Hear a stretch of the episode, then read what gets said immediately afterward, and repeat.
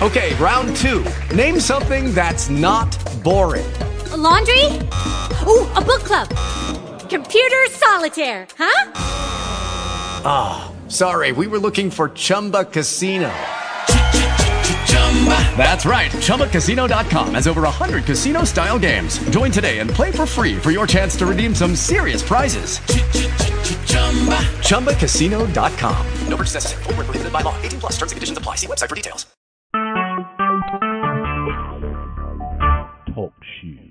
Recorded live.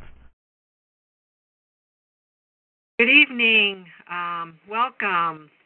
This is week two of Reiki for Animals for Reiki Professionals 2016.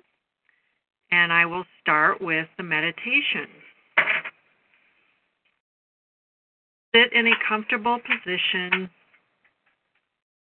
your feet flat on the floor, your spine straight. Take a couple of deep breaths to help release any stresses of the day. Breathe in through your nose, bring the air deep into your belly. Feel that connection with your belly. The out breath, let it go.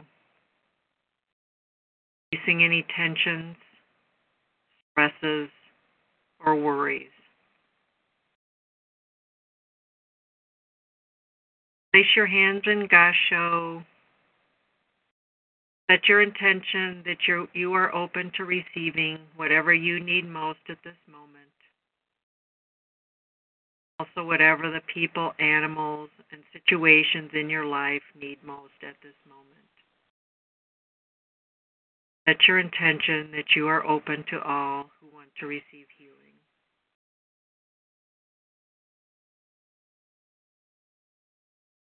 Now imagine there are roots coming down from the base of your spine. These roots grow far down deep into the earth.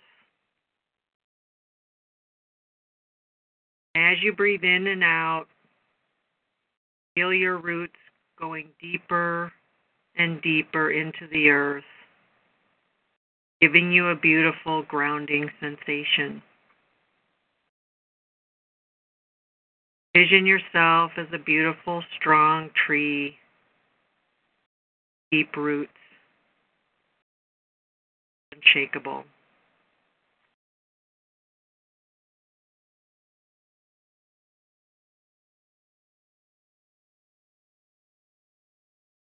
As you breathe in and out, feel the earth's energy coming up through your roots and into your belly.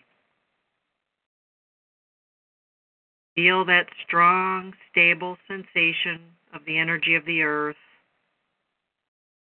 Calm, cool, grounding. Pull that earth energy into your belly.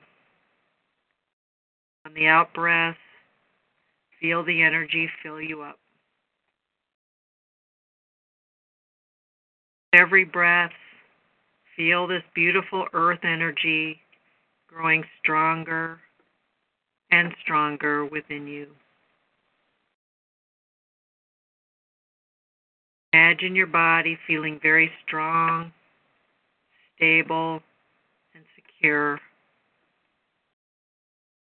almost like nothing shake you. Nothing can topple you over.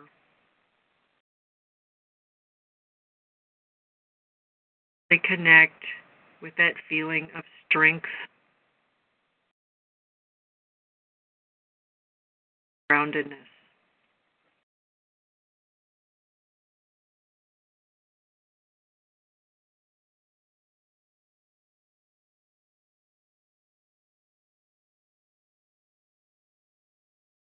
Now imagine there is a beautiful, expansive, healing light coming from the sky into your crown.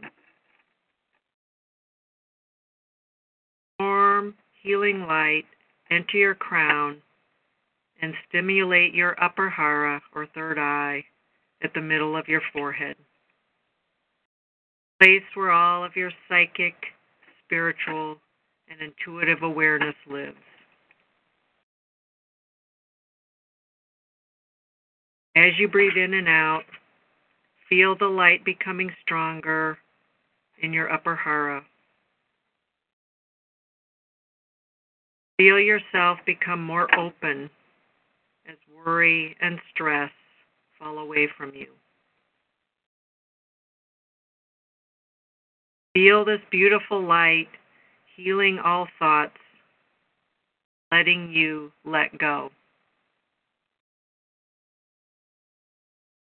As you breathe in, feel the upper hara becoming more open and more expansive.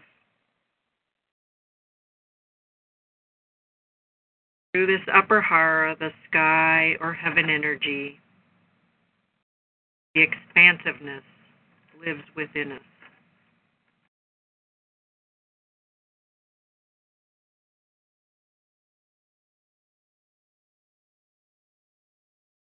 As you breathe in, feel that calm earth energy coming up Feel the beautiful healing light of the sky coming down and mixing together at your heart center. Feel these two energies the expansive energy of the sky, the groundedness of the earth, mixing within you in perfect balance.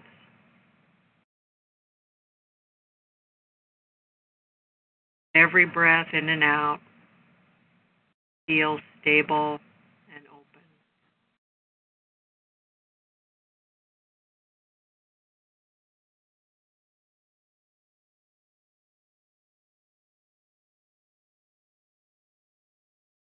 As you breathe in and out, imagine yourself like a beautiful tree, roots grounded deep into the earth. top of the tree open to all of the sunlight and the moonlight. Feel yourself in complete balance. there is no anger. There is no worry. Space. Are true to yourself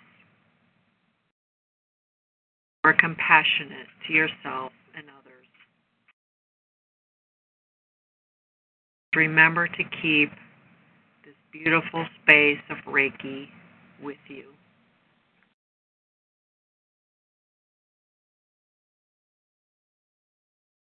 Now see a beautiful light coming from your heart,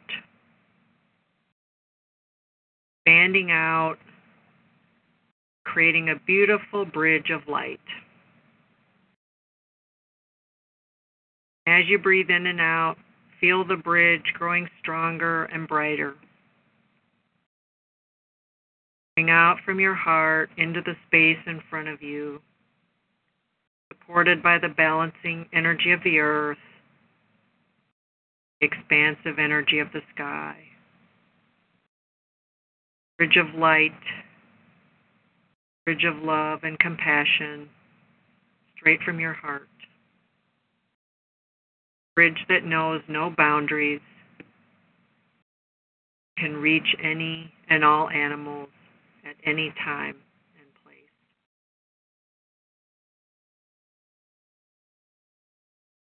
bring to mind an animal. Animal that you have a heart connection with. animal may, may be with you physically or maybe in some other location. See the animal with you right now.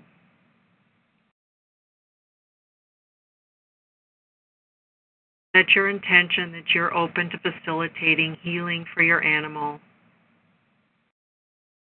Whatever he or she is open to receiving, nothing at all. Simply going to offer, and it is up to them if they choose to receive.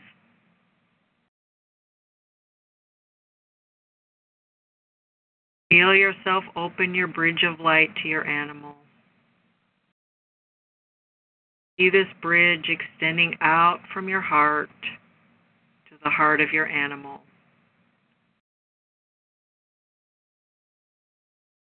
This bridge represents an offering of healing light, of Reiki, your heart, your animal's heart. It represents the possibility of healing on whatever level is needed most by your animal.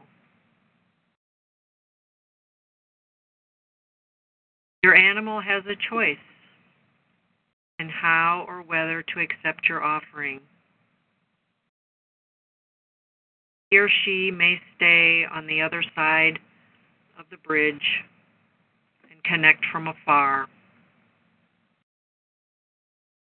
He or she may choose to step a paw or hoof or claw or two on the bridge. He or she may choose to meet you halfway, or perhaps walk or run all the way across the bridge to you, jumping into your heart. Allow yourself to let go of your expectations about what the animal should do. Just focus on offering the healing light from your heart your animal's heart, embracing their freedom of choice.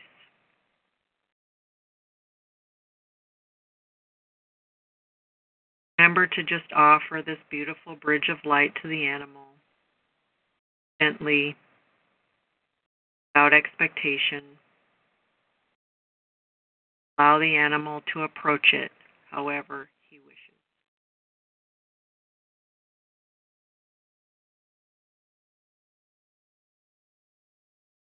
Sit here for a couple of minutes in this heart to heart connection with our animals.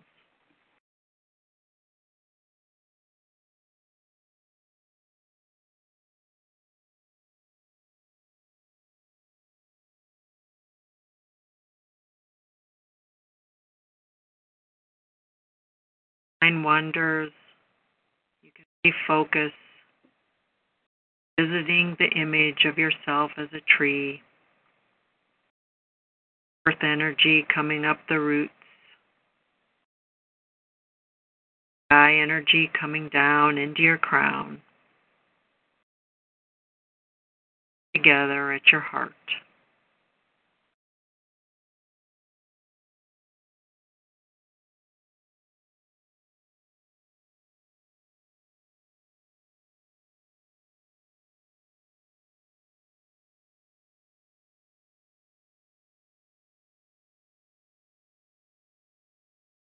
Any thoughts come to your mind,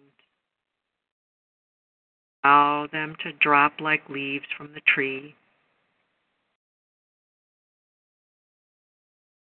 Try not to follow or grasp them. Let them fall to the ground.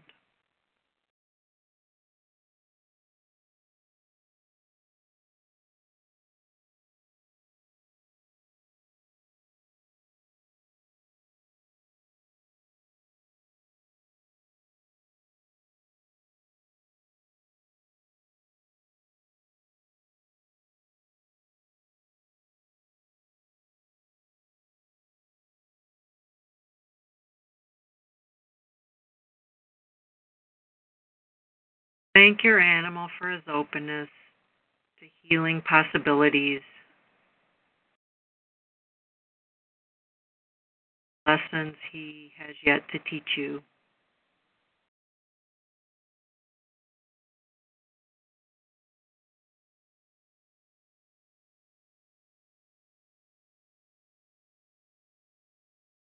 Set your intention to finish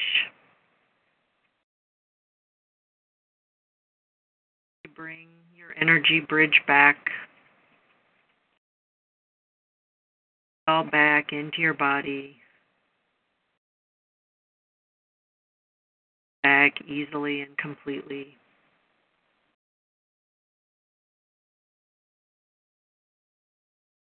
Your Energy returning to you. Your breath returning to you.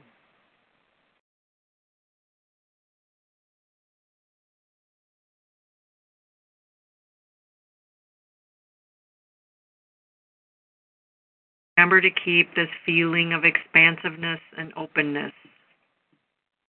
feeling of groundedness, feeling of connection with you.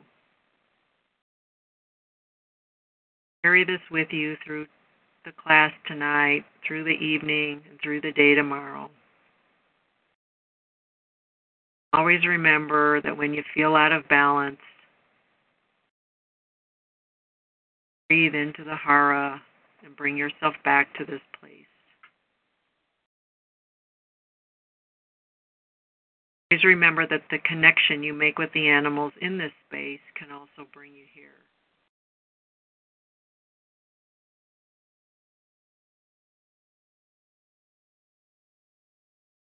Breathing into your hara and connecting with an animal can bring you right back to a place of peace, balance, compassion.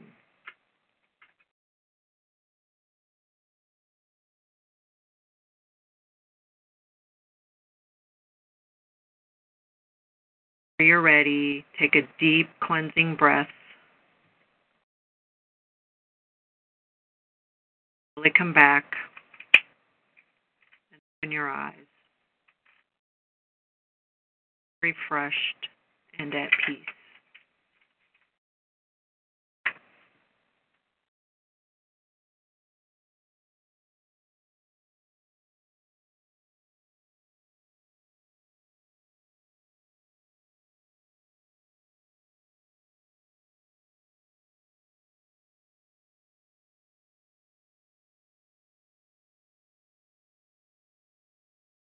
Unmuted you, so whenever you're ready, just let me know. I'm ready. So how was that? How was how how did you like the meditation? It was good. How did it um did it feel you because we're really going to going to talk today about the different parts of this meditation, um, the different pieces, and put this together. Um,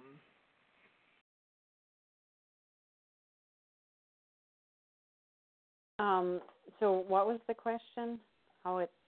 I guess just any anything you'd care to share about the experience with the meditation.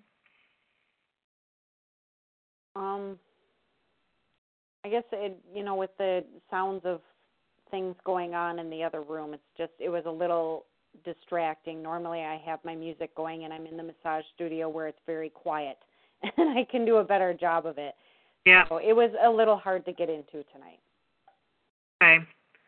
Well, you'll have the you'll have the recording so you can um you can do it another time.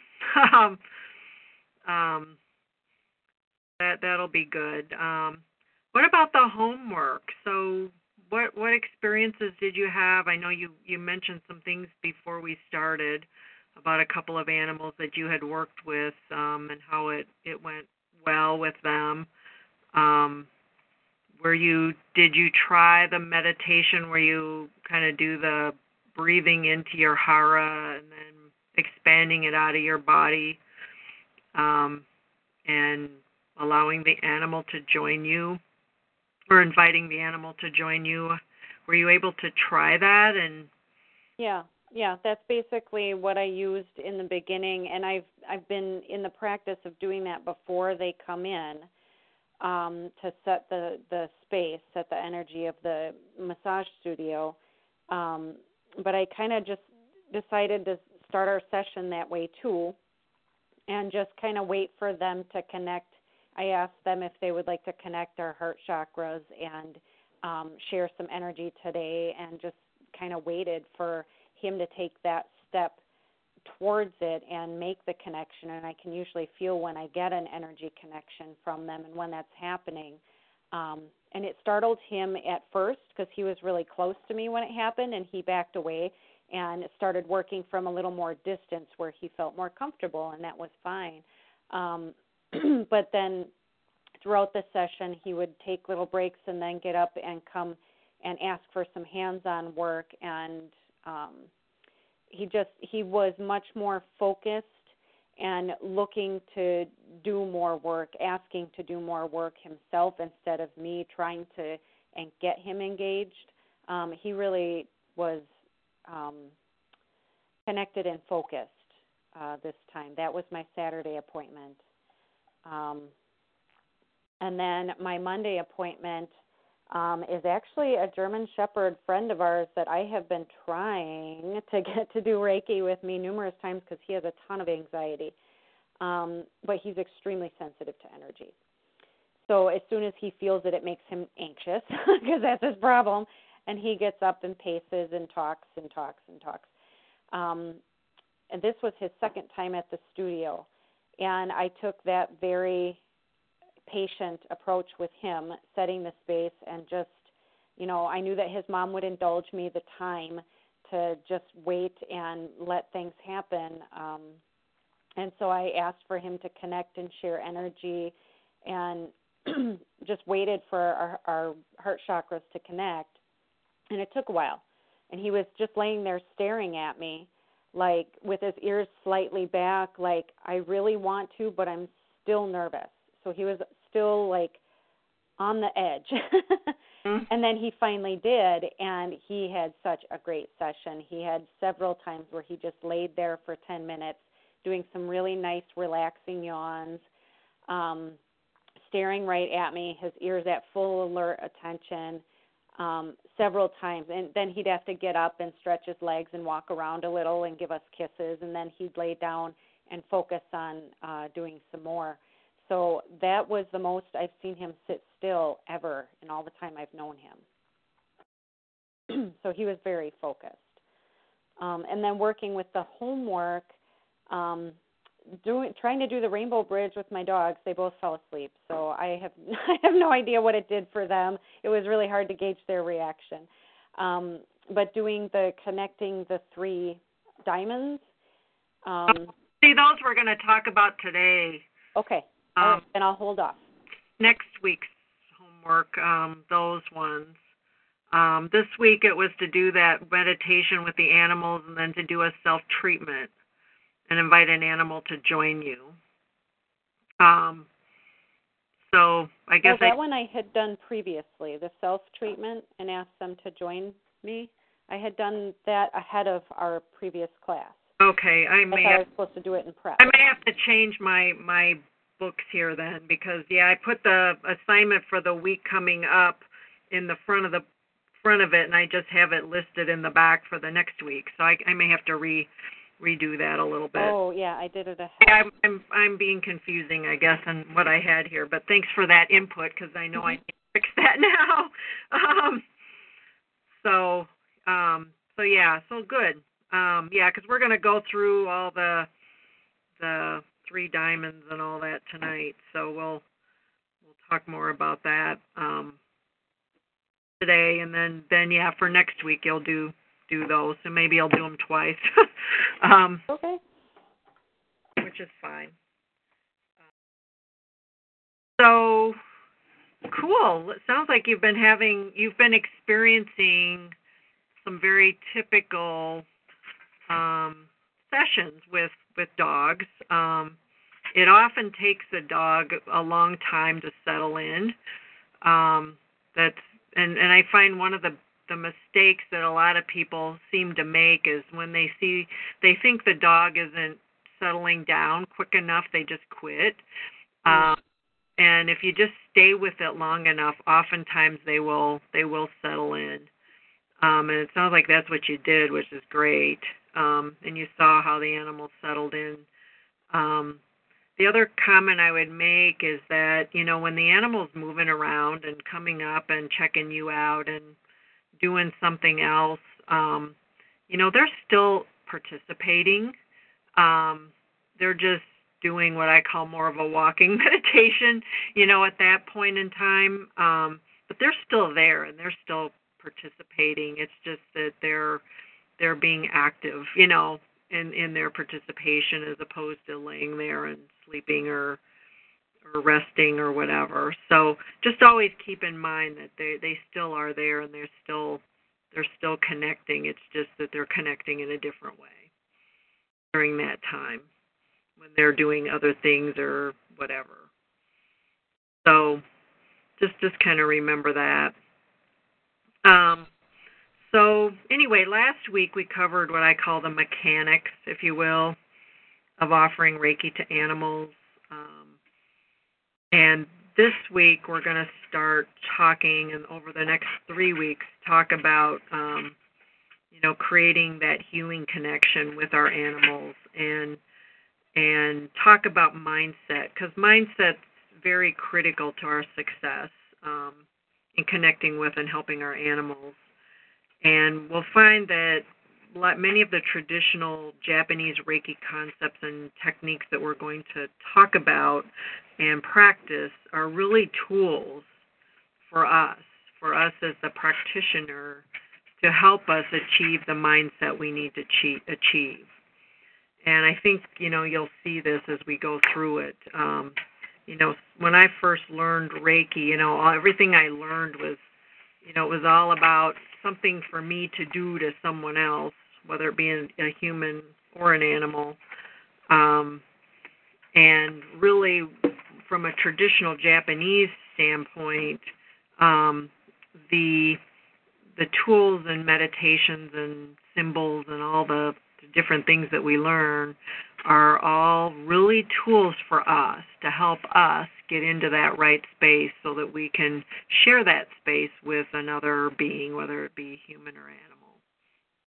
And so the first thing we start we're going to start with and is the five Reiki precepts. And um, these are something that you know are really a foundation for us, for our self healing, and they also help guide us when we work with the animals. Um, I don't know if you spent in your Reiki classes, I find that everybody's a little bit different um, in what they learned and how they learned. Um, but when I first learned Reiki, you know, we went over the precepts, but we didn't really spend a lot of time on discussing the importance of them. And so I'm not sure what you how your experience with that was. Um, I remember it being brief. Very brief. Yeah, that's kind of like it was like this couple lines, and there were like a couple different versions because you'll see a number of different versions of them out there. But you know, if, if you really look at them, they're all kind of the same. You know, some of the words are a little different, um, but they basically are, are the same. Um, but what I really learned with um, the traditional Japanese is that these are really tools. They really help us to prepare ourselves to offer Reiki and help us get in that right mindset that we need. Um, so the version that, that I've learned and, and work with um, is is what you see in your, your manual there, and it's um, just for today. Do not anger. Do not worry. Be humble. Be honest in your work and be compassionate to yourself and others. And, you know, if you really think about these and think about mindset, um, you can kind of see how these can be very helpful if we try to to really bring them into our life and keep them front, you know, front and center um, in our lives. That these can really, really help us. And I think also um, the animals can also help us help us learn how to bring these into our lives or embody them into, in what we do on a daily basis um, because they live the precepts. You know, if you really think about it, the animals tend to really live these precepts without even thinking about them. It's just something that's second nature to them. Um, so I wanted to just kind of walk through a couple of these. Um, the first part of this is just for today. And what this really does is it helps us think about, um, you know, it's not just today per se, it's really helping to keep our mind focused on now. You know, so it's really more like now, this very moment, as opposed to today. But but they use the words just for today. But you know, we really cannot affect what happened in a minute ago, and we can't affect what's going to happen a minute from now. We can really only concern ourselves with what what is going to happen right this very moment.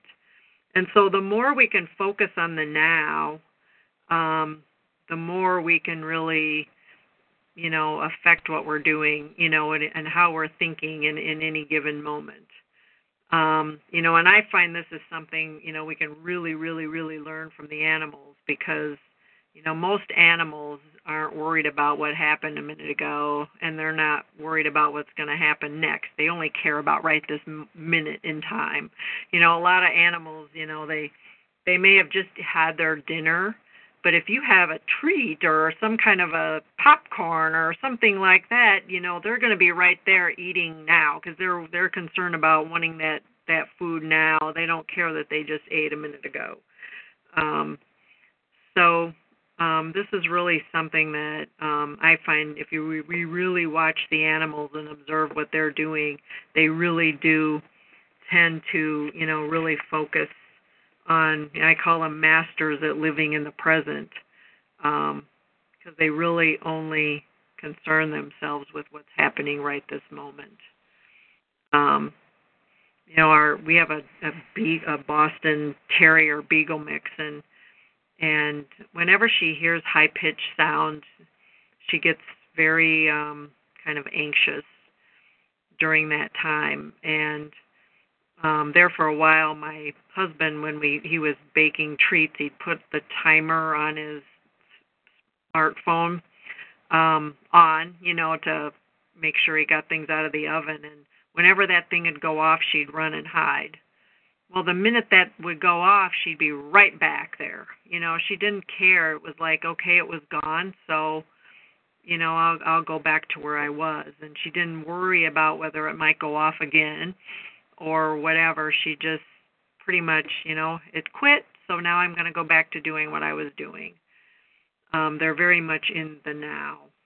Um, thing that I know a lot of us can learn a lot from because we're always concerned about what happened yesterday and what what we're going to do tomorrow, and they're they're really not that way.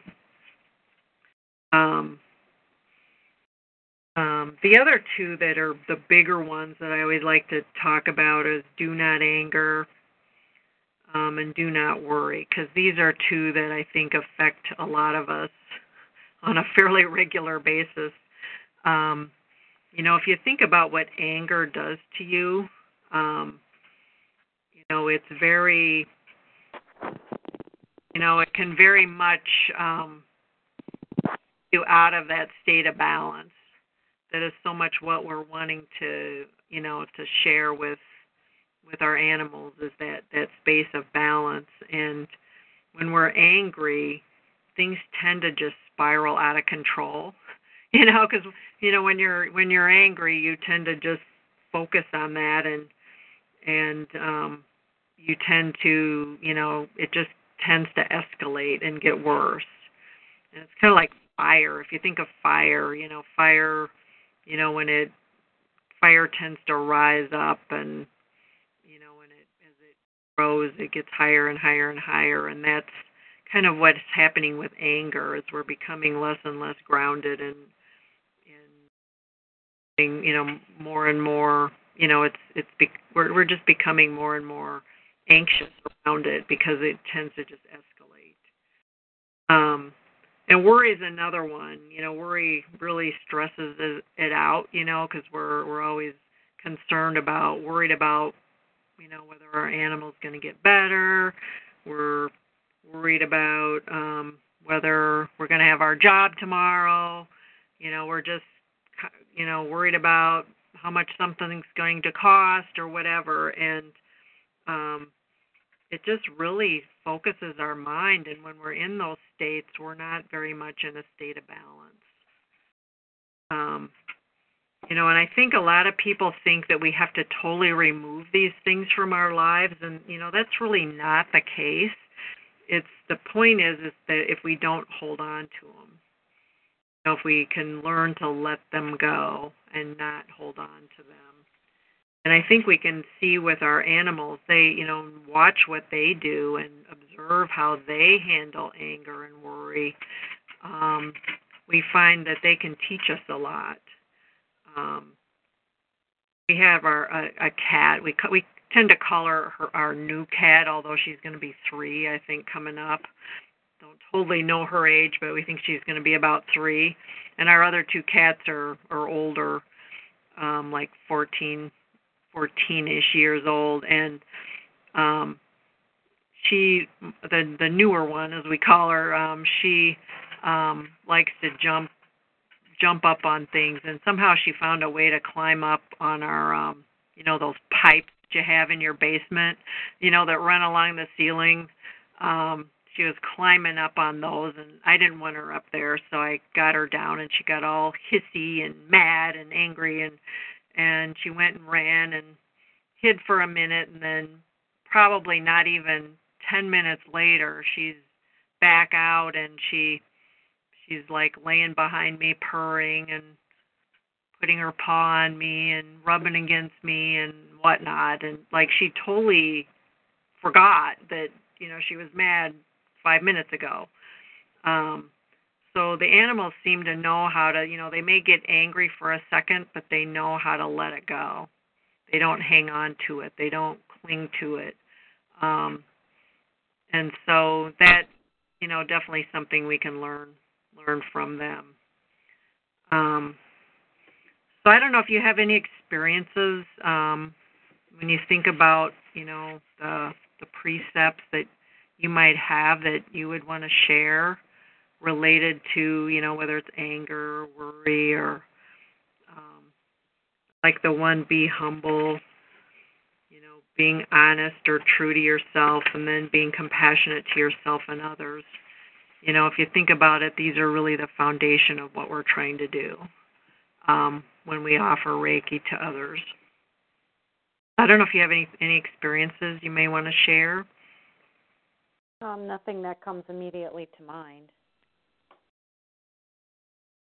So, what I would encourage one of the uh, one of the um, suggested practices, um, you'll notice in your your manual that um, or in your sheets there that um, there's some different exercises that you can do with the animals working with the the precepts.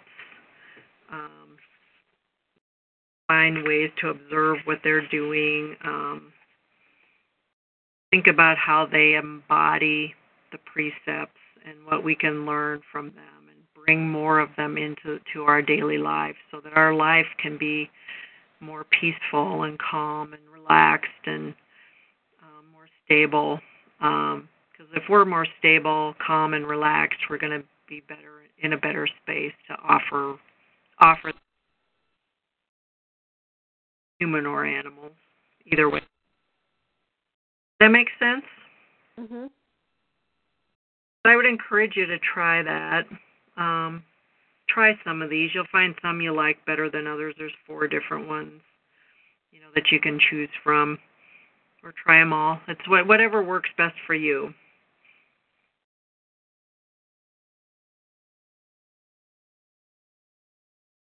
Any any questions on that or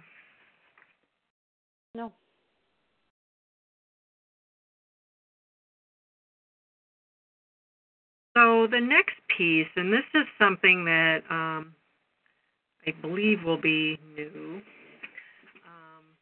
We talk about traditional Japanese Reiki, we don't we don't work talk with about the chakras at all.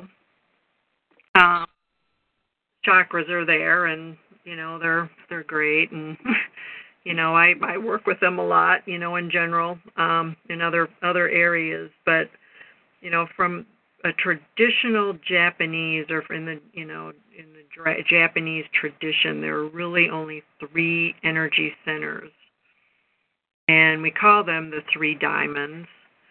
Um, probably the most well known would be um, the hara, which is down kind of in your navel area below your belly button. Um, there's also the upper hara, which is about the third eye location, and then there's the middle hara, which is at, at the heart. Um, and really, what we're trying to do when when you think of of balance, um, in many traditions, balance is achieved by the merging of opposites. So, you know, if you think about um, negative and positive, think of a battery. What you're doing is you're trying to balance the negative and the positive to achieve that balance in the middle. Um, there's there are many types of opposites in life. You have the sun and the moon, the light and the dark. You know, if you think of a day, full day has both light and dark. You experience the sun and the moon. So the balanced day has both of those pieces. Same thing with fire and water. Um, so what we're really talking about here is the merging of, of these opposites, and this is where um, come in. Um, and so we need a balance of these three energies: the earth ki, the heaven. Um, it's the, the balance of these energies that help us create that space that we're we're talking about. And I'll relate it back to the meditation that we did at the beginning. So if you happen to have a piece of paper, um, um, you may want to like draw, take a piece and draw a triangle on it um, with the the point at the top. Um, or if not, you can just think of it. And I'm going going to start with Earth or the Earth ki. and that is our Hara our hara, which is located um, again at our navel. And they often call this area area the Tantien or Dantian. Um, and this in our body is the symbolic center of earth energy or earth. And the very first thing we really need to develop when it comes to our energies is really this this earth ki area or the hara because we want to make sure that our earth energy is very strong and connected and that we're grounded. So why why do you think it's so important that we're grounded? Uh, so we're stable and connected and not floating around up in the air like a balloon. Yep. Yep. Totally. You, you've got that. Yep. So when you think of that triangle that I was talking about, the base of that triangle or the long, you know, one of the edges up at the bottom is really what is represented with by Earth Ki or the Hara. And the Hara, if you think about it, it's really located at the center of our physical body. So it's really at our core. And if you think about a lot of the practices that you do, if you think about Pilates or, you know, even just doing exercises or martial arts or yoga, they all focus on strengthening that core. And it's that core, if our if we have a strong core, we tend to have a strong body, and then we tend to have better balance. And if we have better balance, we're going to be more stable. And, you know, as you just said, you know, that's a really, really important piece. Um, and so that's why if you you think of a building, you know, they have a strong foundation, um, or the tree with the roots that go deep and deep and wide into the earth. Um, they're more strong, they're more stable, and when the wind blows, um, they're not able. You know, it's it's harder for them to topple over or fall over because they have that very, very strong foundation. Um, and that's really what we need um, to be to be, you know, to be able to do this work and do it well. Is we need to be very, very stable. Um, and when you again, you know, linking it all back to animals, I always link everything back to the animals. Um, you know, animals they tend to be more grounded than we are. You know, when you think about it, they they don't wear shoes like we do. Um, you know, but they have issues too because you know our world's become much more of we have cement. You know, when you go for a walk, you're tending to walk on a sidewalk or a street, and it's cement or or blacktop or something. You know, so you know our animals often need help because of the world that you know we're living in um, today. So that's the the first energy piece, and um, last week when we did the Hara breathing exercise um, or the meditation with the Hara breathing, where you breathe in through your nose down to your Hara, and then you expand it out of your body. Um, that the real purpose of that is to help us be grounded because we're breathing our breath down into that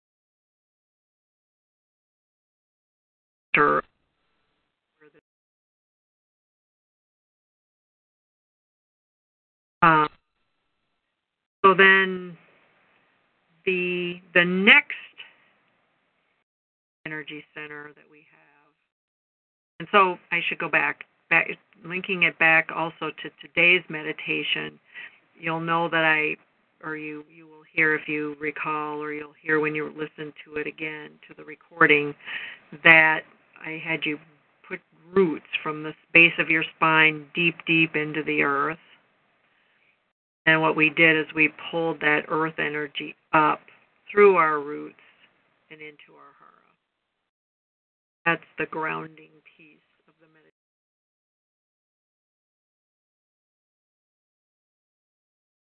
So then the second one. So any any questions on that? I think that this is the grounding one is probably the tends to be the easier one for a lot of people to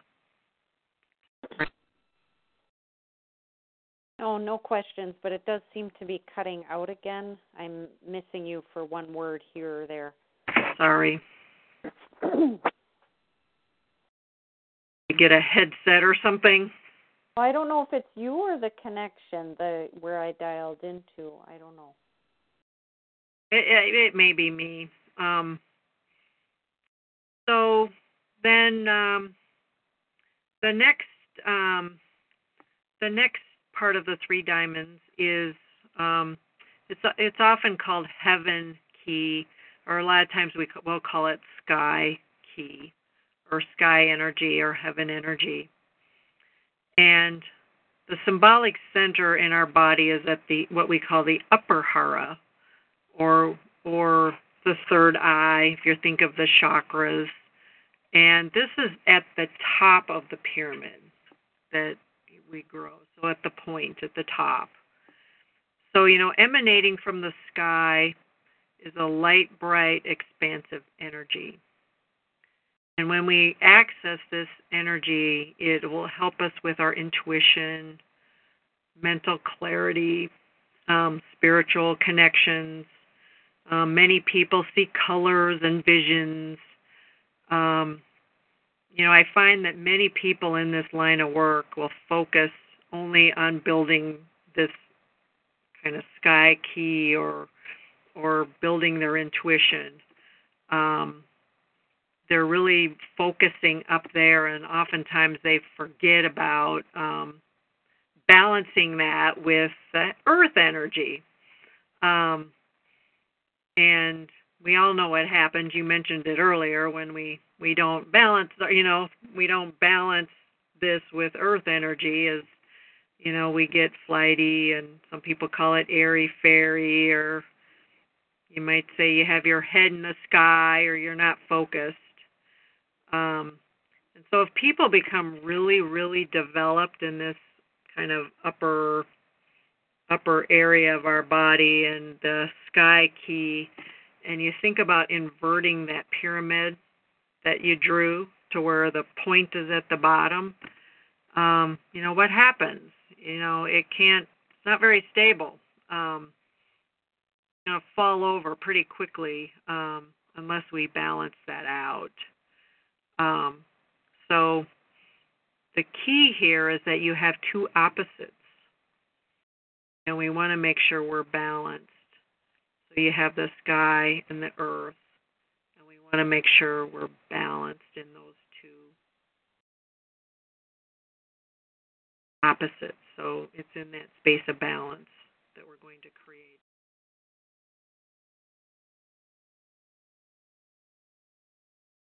Um, the other thing that this sky ki, if you think about the sky, is very expansive. And by by developing that energy, it helps us have a more expansive mind. And I think this is what we're really talking about when we mean an open mind. I know a lot of people think that when we say have an open mind, we mean do not have any thoughts in your mind at all. It's just this blank sheet of paper with no thoughts at all. Well, that's a little impossible to do. Um, but we keep our mind more open, um, we're better able to manage those thoughts in our mind. So I think that's you know one reason why you know an expand expanded mind is important. And if you think about, um, you know, what happens, you know, when our minds become overly focused, or if we focus on what's wrong with the animal, if we focus on whatever physical issue they might have, or whatever emotional issue they might have, or if we worry about the outcome of the session, what will the human think? Will they think I did anything? You know, if we have these thoughts in our minds, what happens? What happens when we have all these kind of, I'm going to call them more negative thoughts in our mind?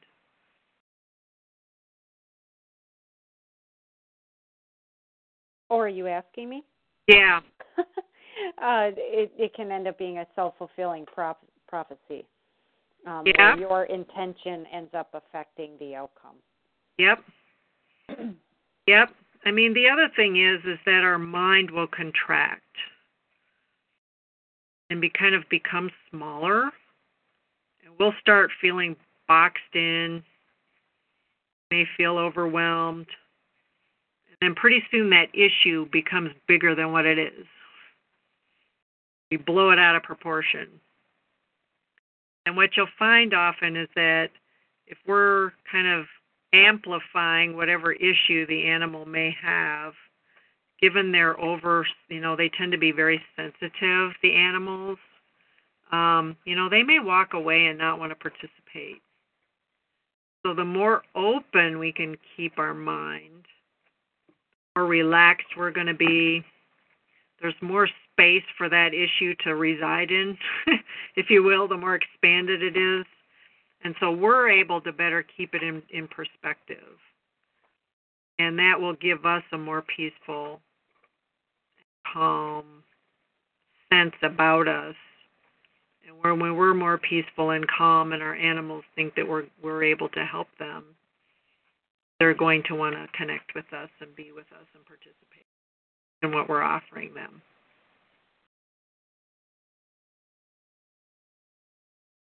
I don't know if you've heard any of this before. Um, I know I've had bits and pieces in different ways. You know, each each thing we learn, you tend to get bits and pieces of a lot of these concepts. The three diamonds is completely new to me. Yeah, it was totally new to me, but the idea of earth and grounding that you know we knew I knew that before. Yeah. Um, but this whole idea of expanding your mind. And if you think about our energy follows our mind. It's kind of like that intuition that you're talking about that you mentioned. Um, you know, whatever our in or not the intuition, our intention, I should be saying, excuse me. Um, wrong I word. Um, but the intention that we have is where the energy is going to go. So we we want to have our minds really open um, so that these issues that are going to come in our mind, we're better able to let them go because they're they haven't become so overwhelming to us. Um, because we're able to just free them up and relax them and kind of just let them be or let them go, depending on where we're at on that day. So we're we're able to focus more on on the the good of what we're doing as opposed to you know all the things that are wrong with the animal or the situation or with us or with the people or whoever you know whoever is affecting what's going on with the animal. But if we focus too much on this sky energy and this expanded energy and we're not balancing it by being grounded. Um, what'll happen is that we will um, be able to focus and we'll you know we'll become very unstable flighty and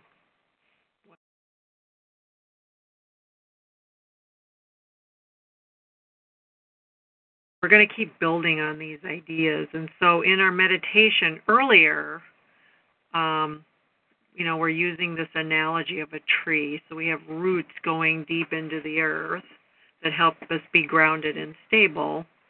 And then at the top of the tree is the canopy or the leaves that go, you know, go out wide and expansive, and we're able to draw in the energy of the sun and the moon, bring that energy in through our crowns.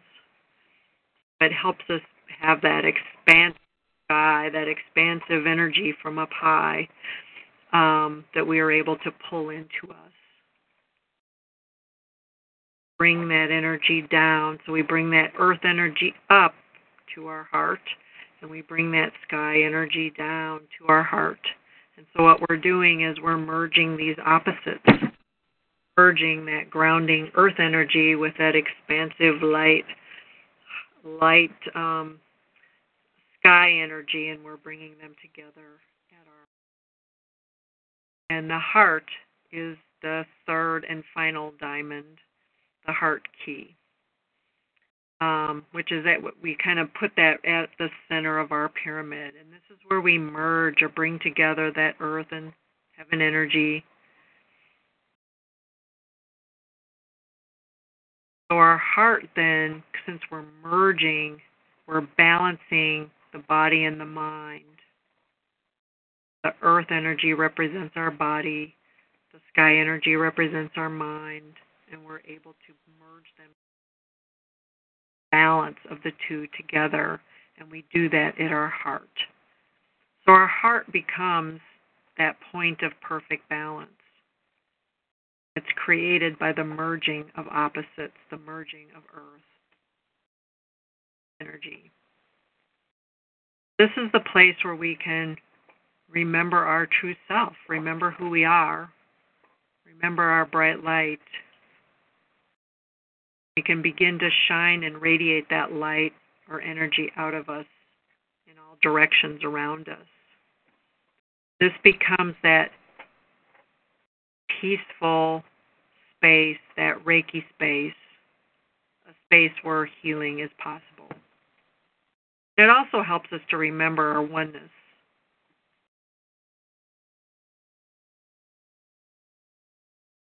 So, as you can see here, we have these three energy centers within our body. There's the hara, the you know at the bottom, the lower in our navel area. Have the upper hara, which is at our forehead or the third eye.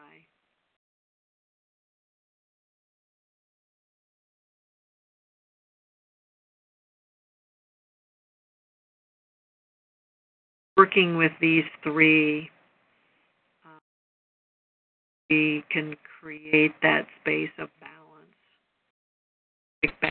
that we can share with our animals. Going to build on this as we go through the next couple of weeks as well.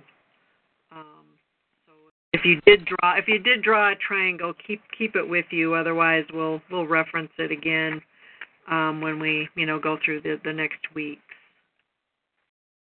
There's an exercise, and I think you you said you may have tried it um, already, but there's on page seven. There's a I call it the method to correct the connect excuse me the three diamonds, and I have found that this can be a useful thing to do with our animals as well. Um, again, some people love this and some don't. Um, but I might suggest that you try this with an animal. Um, and we'll walk through it here in a, in a minute, but um, actually, why don't we do that right away?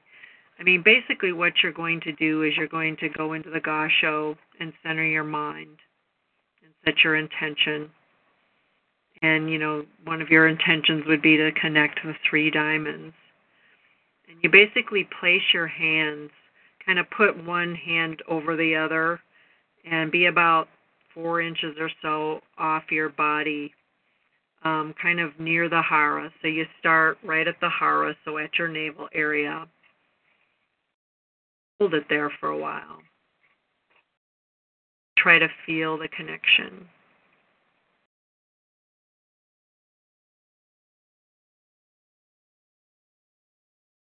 Whenever you feel inspired, you will move your hands up to the center of your chest, your heart area. Your hands there until you begin to feel a connection there. While you're doing that, you'll imagine that you're connecting your heart area, heart ki, the middle hara with your hara at the navel.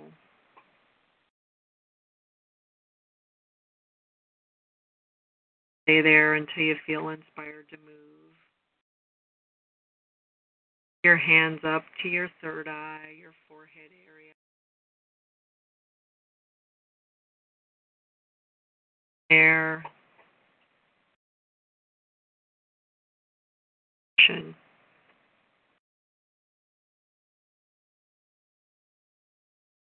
Imagine that you're connecting your mind with your heart.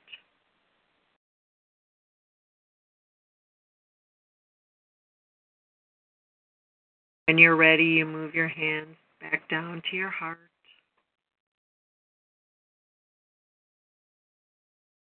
Action again.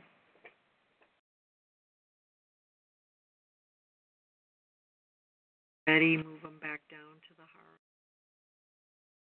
Your navel connection. Obviously, do it a whole lot slower than I just just did. Um, but you you can keep doing this up and down of connecting. And I did level three Reiki with um, with animals, um, we went to the um, to a, a wild animal sanctuary, and and one of our exercises was to do this connecting the three diamonds. And I sat with a, a monkey, spider monkey named Amos. Actually, there were two monkeys in in the the, the area, and um, the one monkey wanted nothing to do with anything, and so she was playing and getting her bowls and her toys and making as much racket as she could do. um, and the other one, Amos, he was he was connecting with me. And you know, he'd move around a little bit and he'd kind of move to the back of the enclosure and then he'd move back kind of move back forward and he'd play with his toys and and you know, I just kept kind of focused on what I was doing and inviting him to join me. And in a little bit I'm like I decided, you know, I'm going to I kind of focused more on what Amos was doing, and I kind of had my hands down at the lower, the hara, at the navel area, and I looked up, and there's Amos sitting there, looking at me, and he had his hands over his hara. He was mirroring what I was doing. so cool to see this animal do that, you know, and to connect that way with me. You know, and it, it took a little bit, you know, because he, like I said, he was kind of going to the front and the back and playing with his toys, and and all of a sudden he settled in and he was basically mirroring what I So I would invite you to try this. Um, connecting the three diamonds and inviting an animal to join you um, as you're doing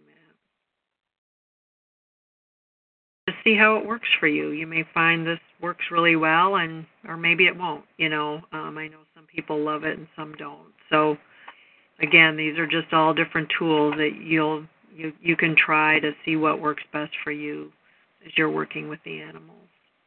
And what would you use it for? with the animal just as a way to connect with them? It's a way to get in that space with the animal. Because really all we're doing is we're creating a space of balance and harmony with the, you know, with that we're, and then we're inviting the animal to join us. And so it really doesn't matter what, what for. It's more just to, to, um, you know, create that space of balance and peace the Reiki space that we're we're creating to share with the animal so that they'll connect with us and gain whatever healing they need. Another technique to connect with them, similar to that meditation where you had the Joshin Kokyu or the Hara breathing and expanding the energy out of your body. That makes yeah.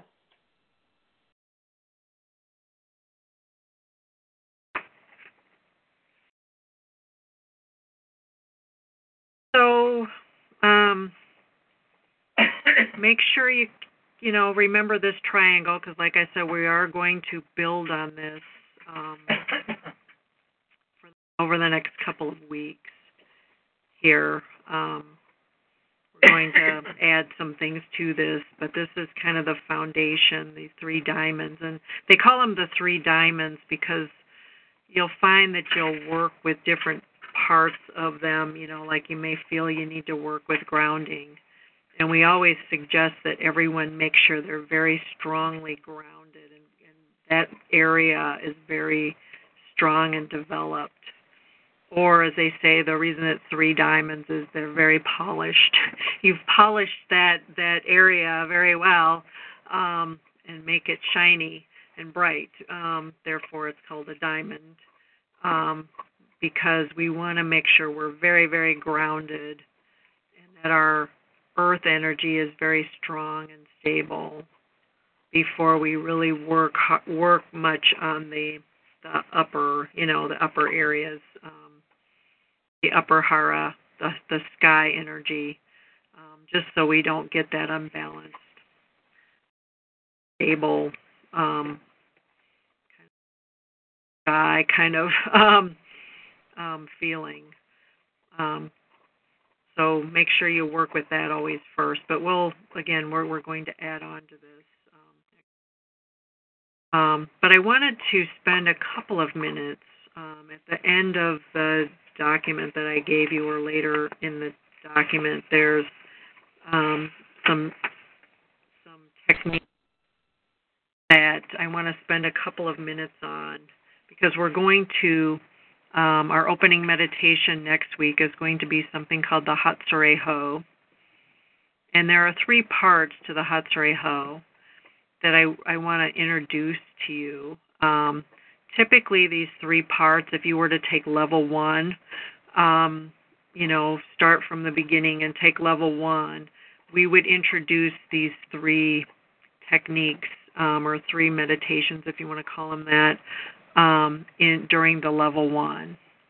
And then in level two, they're brought together into this meditation called the Hatsurei Um, so I wanted to talk a little bit about each of these and how they relate to what we just discussed with the three diamonds. Um, the first, well, the first part, I'm sure you're familiar with Gassho, um, where you put your palms together, kind of in front of your heart.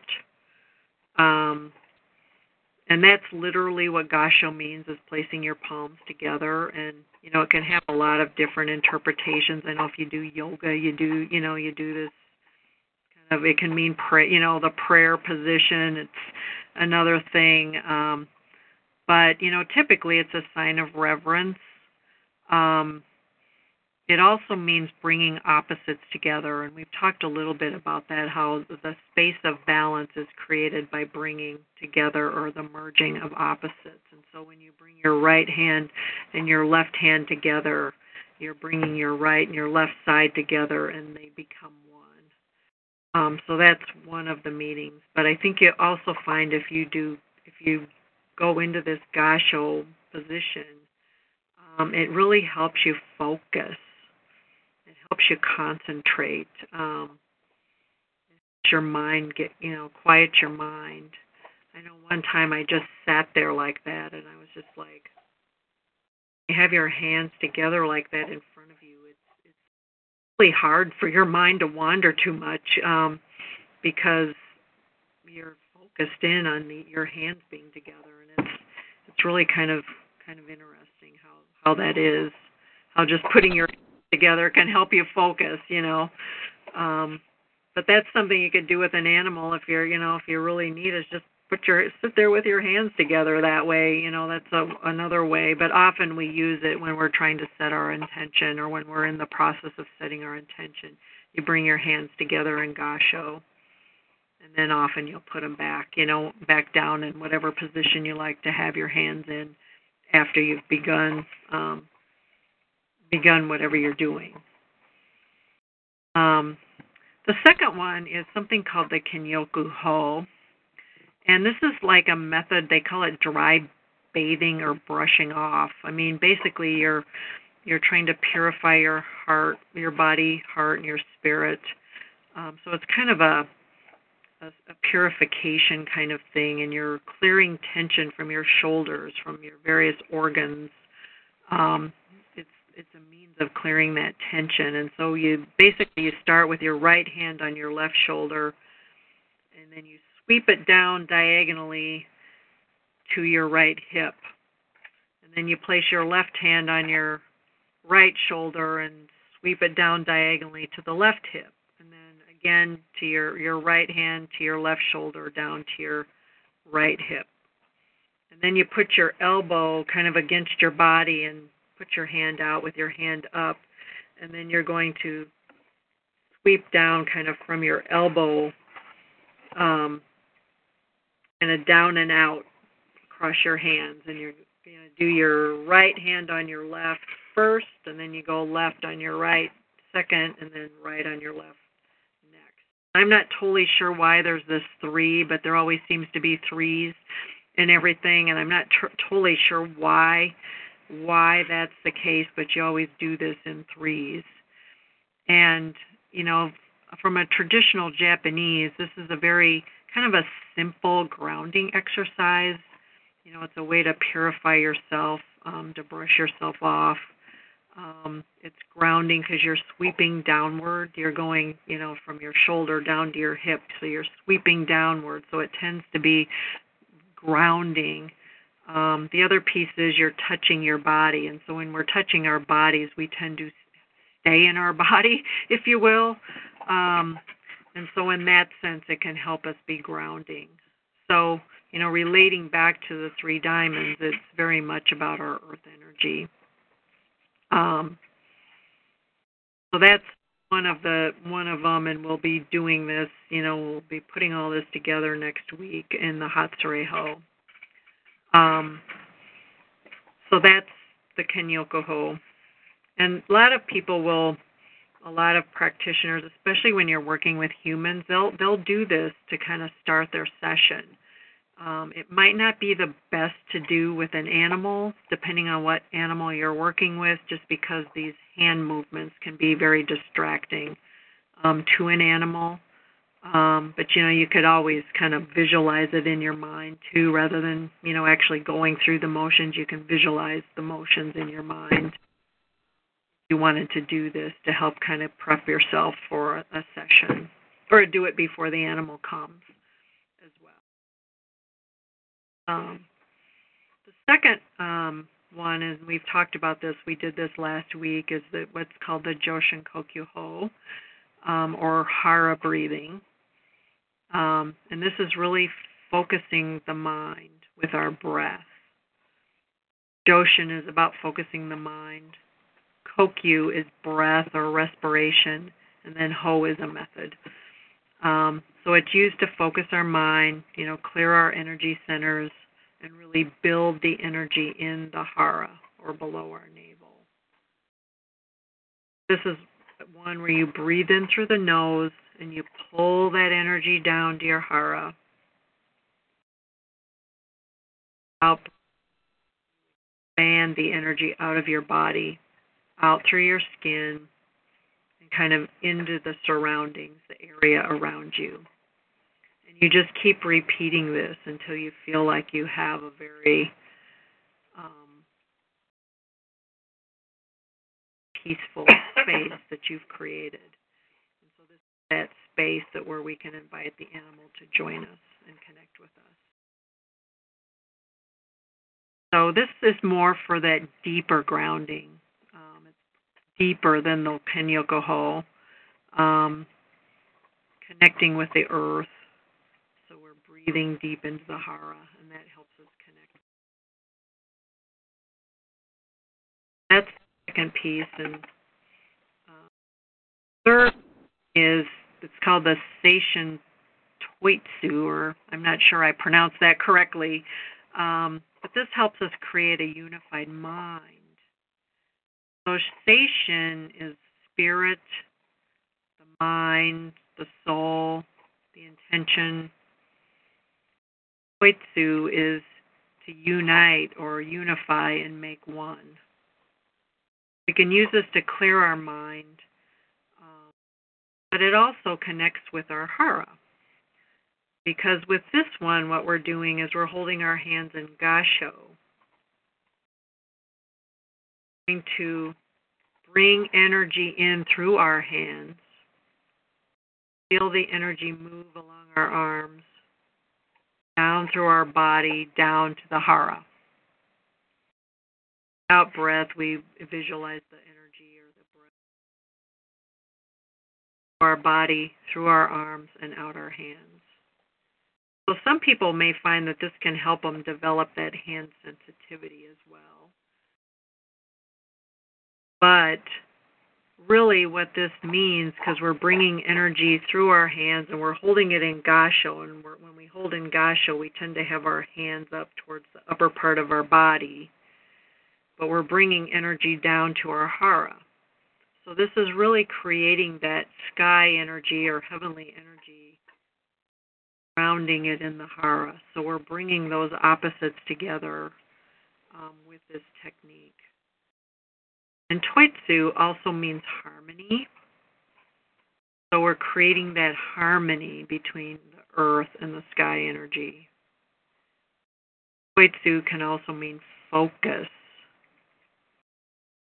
We place our hands in gasho, we're focusing our mind on that upper body. We're also breathing down into the hara, so we're merging the mind and the body. So what you're going to see is all these different techniques. They all relate back to these three diamonds, and it's all about creating a space of balance within us. We can share with others, share with our animals. And so, so this one could be used at the beginning of a session, also. Um, could, yeah, yeah. Um, and what we're going to do, like I said, next week, I'll guide you through this Hatsurei Ho, where we're going to basically put these three together. And so you're doing your grounding, um, and as well as you know connecting with that um, that heavenly energy, and you're bringing them together in harmony um, at, at our heart. So we're basically pulling it all together. It's just a different way of doing it. Um, because what Usui found was that everybody learns differently and everybody experiences things differently. And so he provided us with lots of different meditations and tools to help us because what I like might be different than what you like. Um, and what works for me may be different than what works for you, than what works for my husband. Um, we all may be very different, but yet the outcome that we have creating this space of balance and harmony that our animals will want to join us in and participate with us in so that we can help them at whatever level they need help in. Um, what we're what we're able to do is we're we're doing it a different way, but but we're doing at the end of the day we're creating that same that space, that Reiki space um, that we can offer to a human or an animal or to a situation for that matter. Um, oftentimes, just being in that space and creating that space of balance can help a household you know help everyone in the in the home um because everyone is able to feel that that you know that sense of peace and balance that that we've created and is able to connect with it and, and experience it and it will help everyone involved you know and what i find is you know when you think about working with an animal um, a lot of times the animal's issue is may be the result of something that's going on with me. Well, if I'm all stressed out from work and I'm coming home and I'm crabby and I'm, you know, I'm upset with everybody and I'm all anxious about this, that, or the other and worried about what, you know, something else and um, the animals pick up on that and they they will react to that. Um, and if you know, if you think of maybe a home, let's just say the home is is one where maybe the relationship of the people in that home isn't the best. Um, you know, the animals react to that. And so, you know, what happens is that, you know, it's kind of funny. My my dog, you know, I, I always kind of wonder, like, what did she come, you know, what kind of a situation did she come from? Because she was a puppy, so she wasn't very old. But there must have been something because there's certain things that I might do, or I might be scolding a cat, and she'll get all cringy, you know. And you know, I just wonder if she came from a situation where everybody was yelling at each other, and all the animals were were being scolded, and something, you know for doing whatever for just being an animal and um you know you just kind of wonder because sometimes when you when you're doing you know when you're correcting another one of the other one of the cats that in our house you know she will react to that and cower with that. And so you know oftentimes just helping the whole situation that the animal's part of can can help whatever's going wrong with the animal. You know a lot of times and that's what the beauty of all this is is we're creating this space of balance that can not only help the animal but it'll help the people and the household and the situation that animal lives in and when when they're all in balance then everybody can live in balance and be happy and you know be well and whatnot um it all works together and it's often not just that one animal that has the issue. That animal issue is a result of something, something else that may be going around, going on around that animal. And I find that time and time again that there's just something going on that's affecting the animal or maybe affected that animal in the past depending on its situation that it came from um, and you kind of see it come out in, in different pieces Um, kind of like our small dog here too. She doesn't like kids, little kids. You know, if they're like teenagers, that's fine, or maybe a little bit older, a little bit older kids. But if they're young little kids, of course, the ones that all want to pet her, she does not want anything to do with them. In fact, she's afraid of them. You know, she'll like if there's a kid in a stroller and you go by it, you know, when you're walking, she'll like look behind her you know, until that that stroller is way away. So, you know, there was some situation that caused her to have these and you know what we need to do is just keep that space of balance and peace for her so that she can um, handle handle all of that.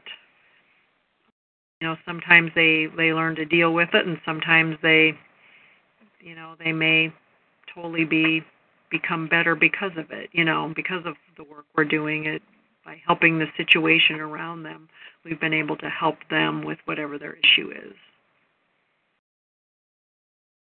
I don't know if you've seen that with any of your work. You know, where a lot of times, you know, that's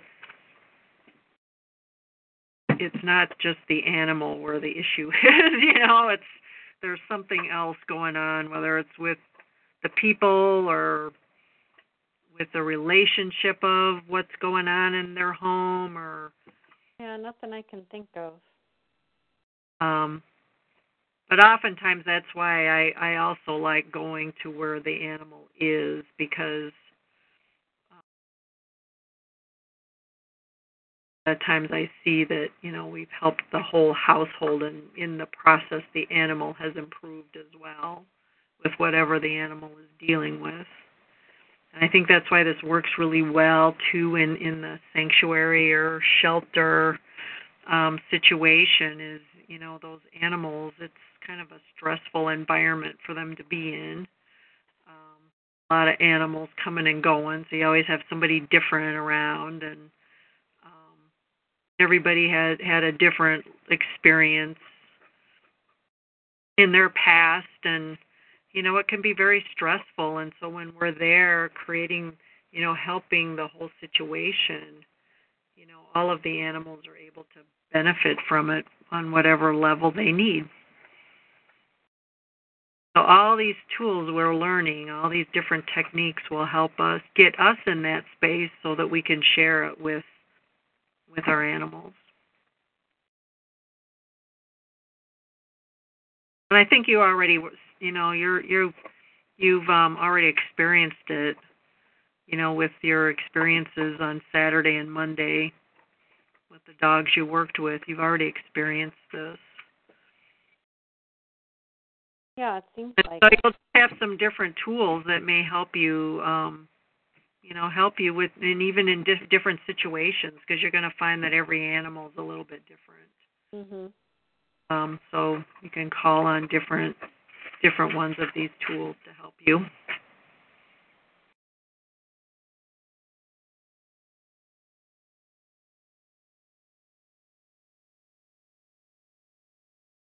So, um, the one other thing I wanted to just go over, um, you probably saw it already, um, is this meditation with the animals, the healing bridge. So that's that's um, the, also the meditation that I did as we created this bridge from our heart and connected it with the heart of our animal. Um, I know a lot of people with this one. Um, they often have you know they they like to be literal in their their thinking of the bridge that I have a bridge and I'm going to the heart of one animal.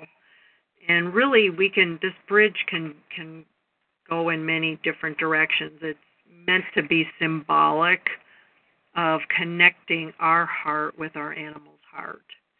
And so if you have multiple animals that you're working with at one time like you might you know if you went to have after you might be in a in a space there's multiple animals. You can you can use this this meditation, but you know keep in mind that it's not just one. You know you're not just connecting with one animal. It's it's just the symbolics of you're able to connect with the hearts of multiple animals. Um,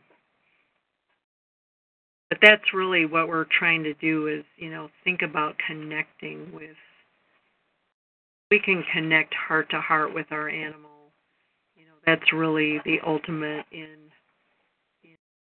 because it's a very peaceful way we're able to connect with you know with, when we're thinking of connecting with our hearts. Space love and compassion to whomever we're working with. We get to that it's really really a, a beautiful thing when we're able to connect heart to heart with an animal. So this this meditation is designed to help us, and it gives us a visual for how we can do that, and that being a bridge of light um, to connect with with um, whomever whomever we're needing to connect with.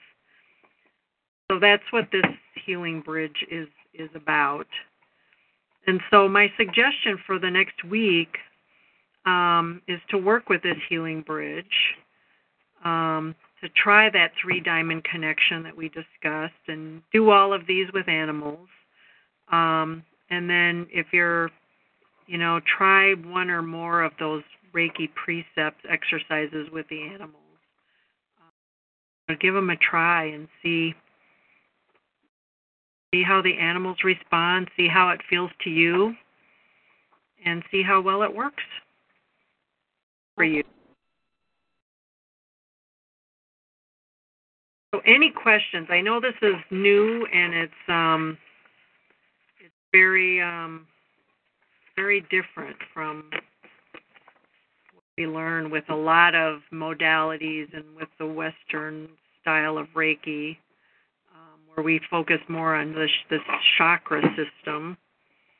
Um, this is a very different way of thinking about it.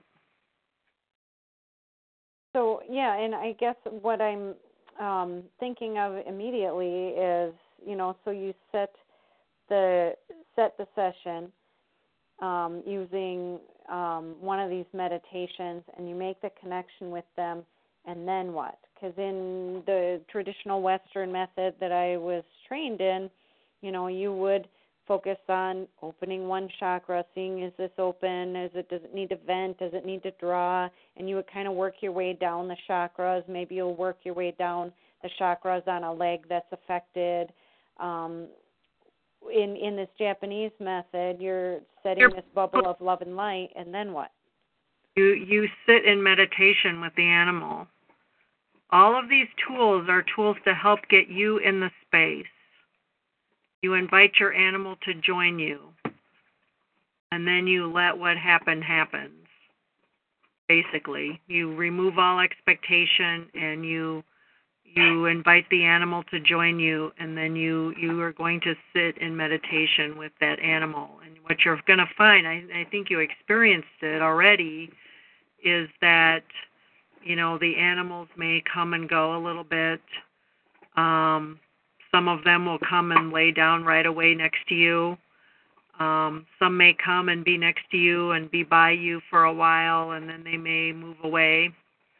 Like you you I think you said take a break um and then they may come back. Um some of them will ask you to touch them and when they do you oblige. Um but we're not actively trying to open chakras. We're not actively trying to do something. We're just being. We're being we're being a space of calm and peace and harmony. So our animals can join us in that space and then we let happen what what happens. And so how long is a typical session? Um, you can go I would suggest like 30 minutes to an hour depending on on how it goes. Um, you know, often I I try to target an hour is kind of you know usually what I have in my my mind when I'm when I'm doing any session is about an hour. Um, I often find with some animals you need to give them that amount of time, especially if it's like the first or second time you're working with them. Um, it may take them that long to settle down. You know, they may play with their toys and eat and come and check you out and walk back out and come back and you know do do a lot of that um kind of back and forth. It's kind of like an ebb and flow. They come forward and they go out come forward and they go out. Um but then you'll find that the more you work with them you know you'll probably find that they'll come and they'll just lay down by you. Or they may jump in your lap and just sit there with you the whole time you know, uh, it may take a few times as they kind of understand what you're offering to them. But I have found myself um, that this works really, really well for a lot of the animals um, because I'm not trying to do something to them. I'm not trying to manipulate their energy and tell them what I think they need to have done.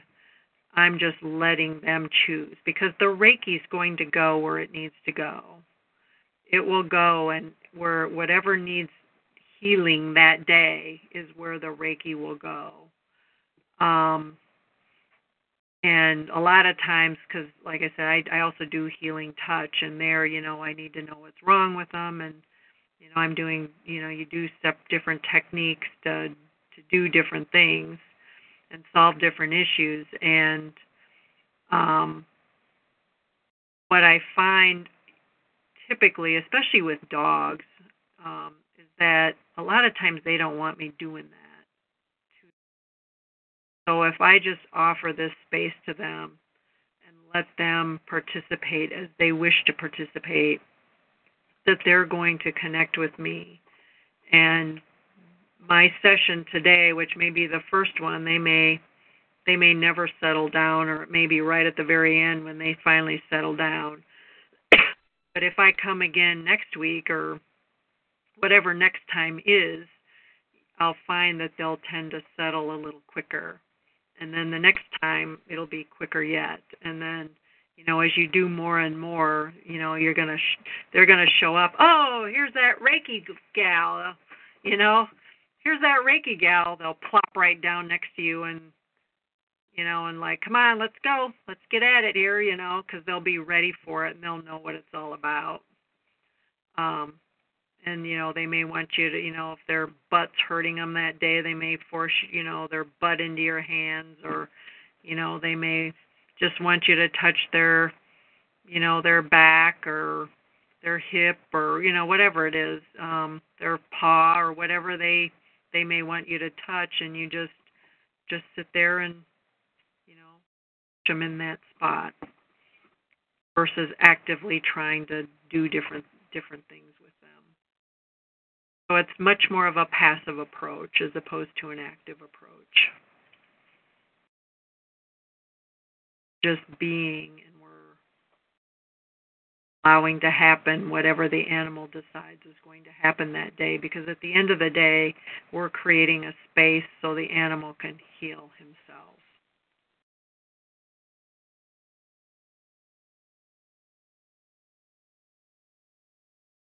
So I just invite you to really try this. And you may find you have sessions where you can do some of the things that you've learned in the Western way. That there will be some animals that are very open to that, and you you do that then because that's what they want.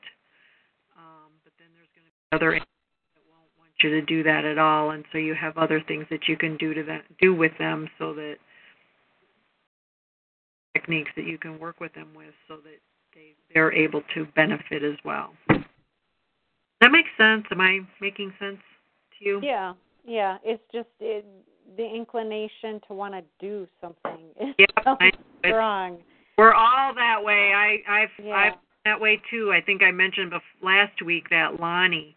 I wanted so bad to touch her. You know, it was just and I was just trying to force myself onto her and she wanted nothing to do with it, you know, and and I finally learned, you know, let her participate the way she needs to because she wants this and she's going to benefit from this. You know, and over time there will be a day when she'll let me and I just need to be patient and allow it to happen, you know. Um but it is it's it's it's hard and it's and that's why where there's all these different things to help us with our mindset because our minds will I know mine with Lonnie was always, you know, I had in my mind I need to touch her. I need to I need her to let me touch her. Um and my mind forced her away. And so that's why we're talking a lot about our mindset here. Mm-hmm. We have the precepts and we have these various tools, and we're going to talk about the symbols and mantras and how they can help us. And um, you know, it's kind of putting this puzzle together with all these, or a toolbox, if you want to call it that, with different tools that we can draw on when we need them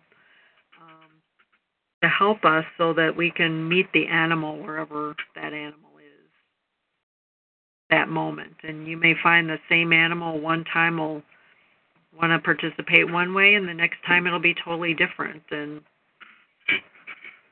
what I've learned is if we just allow that to be amazing how how much how much we can move forward, you know, with them. Have you take uh, taken any animal communication classes or studied it or read about it? I have taken them. Um, that is not something I'm very good at at all. Um, it's just not something that's ever resonated well with me. Um, so I haven't really pursued it a lot, but I, I have taken them, you know, just to experience that. Um, so I don't practice that at all. Um, and you know, I usually what I try is, you know, to get whatever feelings and kind of whatever impressions I might get. Um, but then I try not to focus on that too much. Um, because I think if the more open I can be and the less I'm trying to understand what the animal's thinking, the better it's the better the experience is going to be for the animal. That that's how I approach it. But I know I think you mentioned you had taken some. Has that been helpful for you? I I did take one, um, and I'm not sure whether the class itself was necessarily that helpful, but um, I I try you know, I've had several experiences where I've just gotten really strong information from the animal about what they want or what um you know, what modality they're asking for or what's going on with them. Um and I try and just trust my gut instinct and listen to it. I don't know where the information is coming from or exactly how I'm getting it. It's just sort of a sense of knowing. Yeah. Um, and I don't know that I got that out of the class at all because I was having that go on in sessions before the class, but I was hoping to sort of tune into it with the class. Um, and I'm not sure whether I got any better at it. I wish I was better at it. Yeah, I, I kind of wish I was too, but it's just not something that comes to me. It's you know I get some of those gut kind of feelings as well, and you learn to just kind of trust that. But um, you know, for someone to tell me, well, the animal said this specifically, you know, I'm not even close, you know, to getting there, you know. Yeah.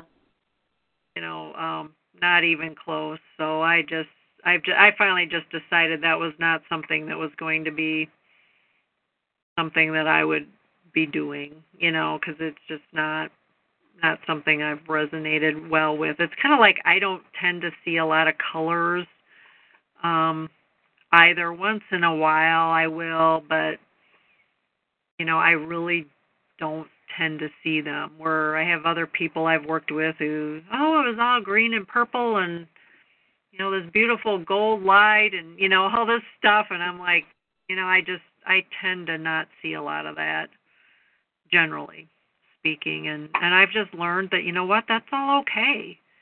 It's all okay. We're all coming from a different place and it's all good and we're all we're all um assisting whatever needs help helped from what whatever place we're coming from. Yeah, it seems like each session is different anyway, so trying to do one, you know, trying to specifically hone in on colors or messages or anything is you just sort of have to wait for it to happen and what's going to happen is going to happen. Right. You know, I find a lot of people think that well, I have to report back to the the human. I have to tell them what I found and a lot of times you know they'll focus so much on i gotta find something i i gotta gotta figure out what they're telling me so that i can report back to the human that you totally take your mind away from that peaceful space that we're trying to create so it kind of goes counter to what we're trying to do with the reiki because we're trying to create a space of balance and relaxation and we're sitting there with our mind trying to make sure we we we find something to say to the human, you know. Mm-hmm. we're we've totally gone counter to what um what we're there for and many times then the animal will walk away and we're like what? Why why'd they leave? You know? Yeah. and then you start really thinking about what for me i find what well here's what i did and that's probably why they left because i'm so focused on trying to make sure the human knows i did something that that i um i've totally made it worse you know than what it what it might have been. So again all the tools about mindset and trying to keep our mind as open and not grasping onto things and let just letting it go and letting it be. Um i find at least for this that it it we tend to have better experiences and when we do that. And a lot of times we may think we're there to help one thing and what really happens is something totally different. Yeah. So what we thought the animal needed wasn't what he needed that day. He needed something else and by helping that something else, we may actually help the thing we thought we were there for too, you know, Mhm. like that onion, peeling the layers off the onion. What we think we're there for is at the center and we got to peel these layers off first before we can get to that Yep, right. that core. That's the real real issue, but we have to clear the way um, before we're able to help that.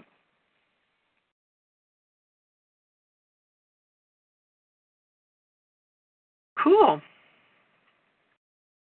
Well, I'm sorry I was a little confusing with my um my Might it might not have been you. it could have been me, you know, reading ahead or whatever. I don't know. Yeah. Well, my intention was is we practice on what we did last week or the week before, and then I've given you the readings so you can kind of read up on what we're going to talk about the next time, and then at the end, of course, is the assignment for the following week, and maybe I should just leave that off. Um, just talk about it and then include it, you know, in the the new notes. So I'll think about that, but it's helpful to get feedback, so I appreciate that. Mhm. Well, I know when did we or when were we supposed to do a self Reiki session and invite them? That was for last week or this Okay. past week. So if you want to try that, you know, this coming week, that's fine too. You know, because you've already done some of the other ones that for this week, I think. So Yeah. Well, I did the self Reiki one too, um, cause just because I had the opportunity, I was work doing distance Reiki with a dog that couldn't make it for an appointment. So, and that's how I usually do a distance. Not that I'm charging for it yet, but I'm practicing with some of my friends' dogs.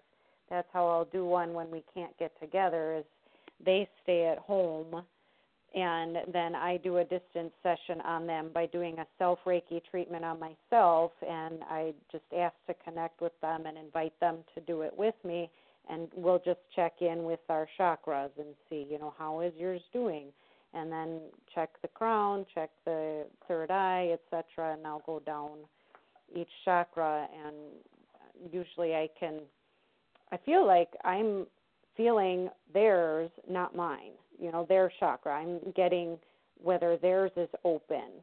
Uh, once i feel like i have a good solid connection i i feel like i'm getting information from them about what's open and what's closed and sometimes you know if i check in with their hips and see you know how are your hips doing tonight the right one will be aching and so we'll work on that and i'll check in with their mom the next day and I'm like, you know, I was getting a little something in the hips again. Is the hip dysplasia acting up on the right? And they'll say, yeah, it was they've been limping on the right and so it seems like all the the you know the accuracy of the information i'm getting is really good and the animal's response the next couple of days has been I I love the distant work. I mean, to me, I just I really like I almost like doing that better than in person. Mhm for that reason alone because you find that you know you can do a lot of these very specific kinds of techniques because you have that. You're not like right on them you know? Yeah. And you're connecting energetically and so um i i really like doing it that way because i find it's much more it's not as strong and not as overpowering, if you will. Invasive, yeah. Than when yeah, invasive is a good word. Um, than when you're in person with them, and so you're able to have this beautiful connection with them. And yeah, when you're using yourself as kind of the surrogate, you're and you've truly connected with them, you are you're getting them. You're not getting you. It's them. You know. Mhm. Um, it's really it's really cool, you know, and and I've probably had some. I think I mentioned last week too that I've probably had some of the best my best treatments when it's been at a distance. Yeah. So I, I do feel like I'm getting more information from them about what's going on. It's like I step inside their body. And it was kind of confusing with the one dog I was checking in with. His mom lives in Green Bay. We're friends, and I couldn't get to her. So, but her dog is on heavy pain meds. And I the next day I said, Ellen, I couldn't feel anything in his legs. And I said, You said he's on super duper pain meds, right? She said, Yeah. And um I said, Well, they're working because I can't feel anything in his legs. But I knew that he was having trouble with his hind limb, so I just sent energy down it anyway, even though I couldn't get any kind of information back from him. Um, and the next morning he was able to actually get up on his own, whereas usually he needs a boost in the morning. And his appetite was back to where he was eating breakfast. So he just he just sort of stepped back a few levels to where he had been last year with less pain and less deterioration. Um, but he keeps needing another boost, um, another Reiki boost to keep it going. He's really, really old, really old. Well, I found that's very typical where you you just a lot of people think that well I'll have one session and I'll be done. and I find that you really need consistency. Um especially when they are older and they're feeling, you know, have issues such as you're describing and um you know you really need that kind of consistent um, approach with with them to kind of keep it on an even keel, if you will. Because um, I know I worked with a, a dog. His name was Charlie. He was at Happily Ever After, and he had bone cancer. And I worked, I don't know how many times, quite a few times. Um, some of them um, I was out at the sanctuary and did it in person, and then in between I'd do you know a, a distant um session. And you know every time I did it you know I'd feel like you know okay we made progress. And then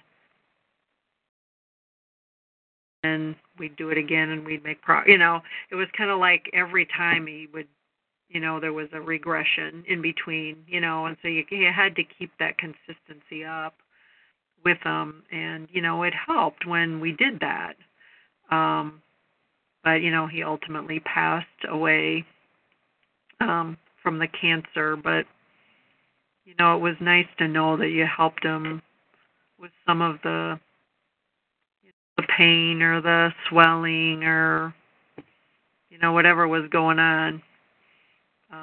You know, just be calm and peaceful. You know, have his life be peaceful there at the end. It was just really, really Mm-hmm. good feeling. You know.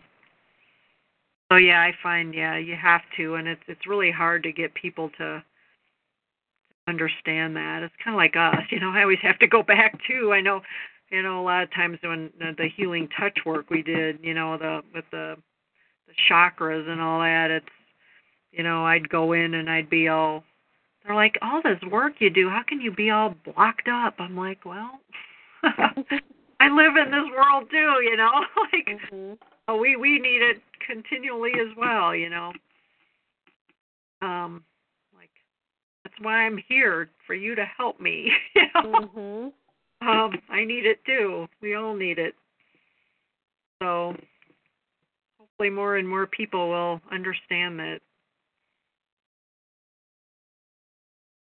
start to understand that this can help all our lives, you know.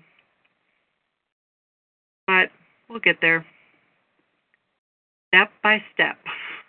One by one. That's kind of how it goes. Oh, cool. Do you have anything else? Um, nothing else. I was kind of jotting down questions as we went when they popped into my mind. So that was everything I had. Okay. Well, once again, this week, if you feel if you something comes up and you want to discuss it, let me know. Um, you can either email me or save it up for next week, or we can even talk on the phone if we, you know, if we want to. Um, you know, if there's something you'd like to discuss before next week, be happy to. Okay. All right. Well, thank you. This was great. I hope it was helpful for you as well. Think so. All right. All right. Thank you very much. Well, look for your next um, packet um, tomorrow or so, maybe Thursday, but hopefully tomorrow. Um, and we'll talk again next week. Look forward to it. Okay. Thank you. Thank you. Have a good evening. You too. Bye. Bye bye. Hello, it is Ryan, and we could all use an extra bright spot in our day, couldn't we? Just to make up for things like sitting in traffic, doing the dishes, counting your steps, you know, all the mundane stuff. That is why I'm such a big fan of Chumba Casino. Chumba Casino has all your favorite social casino style games that you can play for free anytime, anywhere with daily bonuses. That should brighten your day a little. Actually, a lot. So sign up now at chumbacasino.com. That's chumbacasino.com. No purchase necessary. VGW. Void were prohibited by law. See terms and conditions. 18 plus.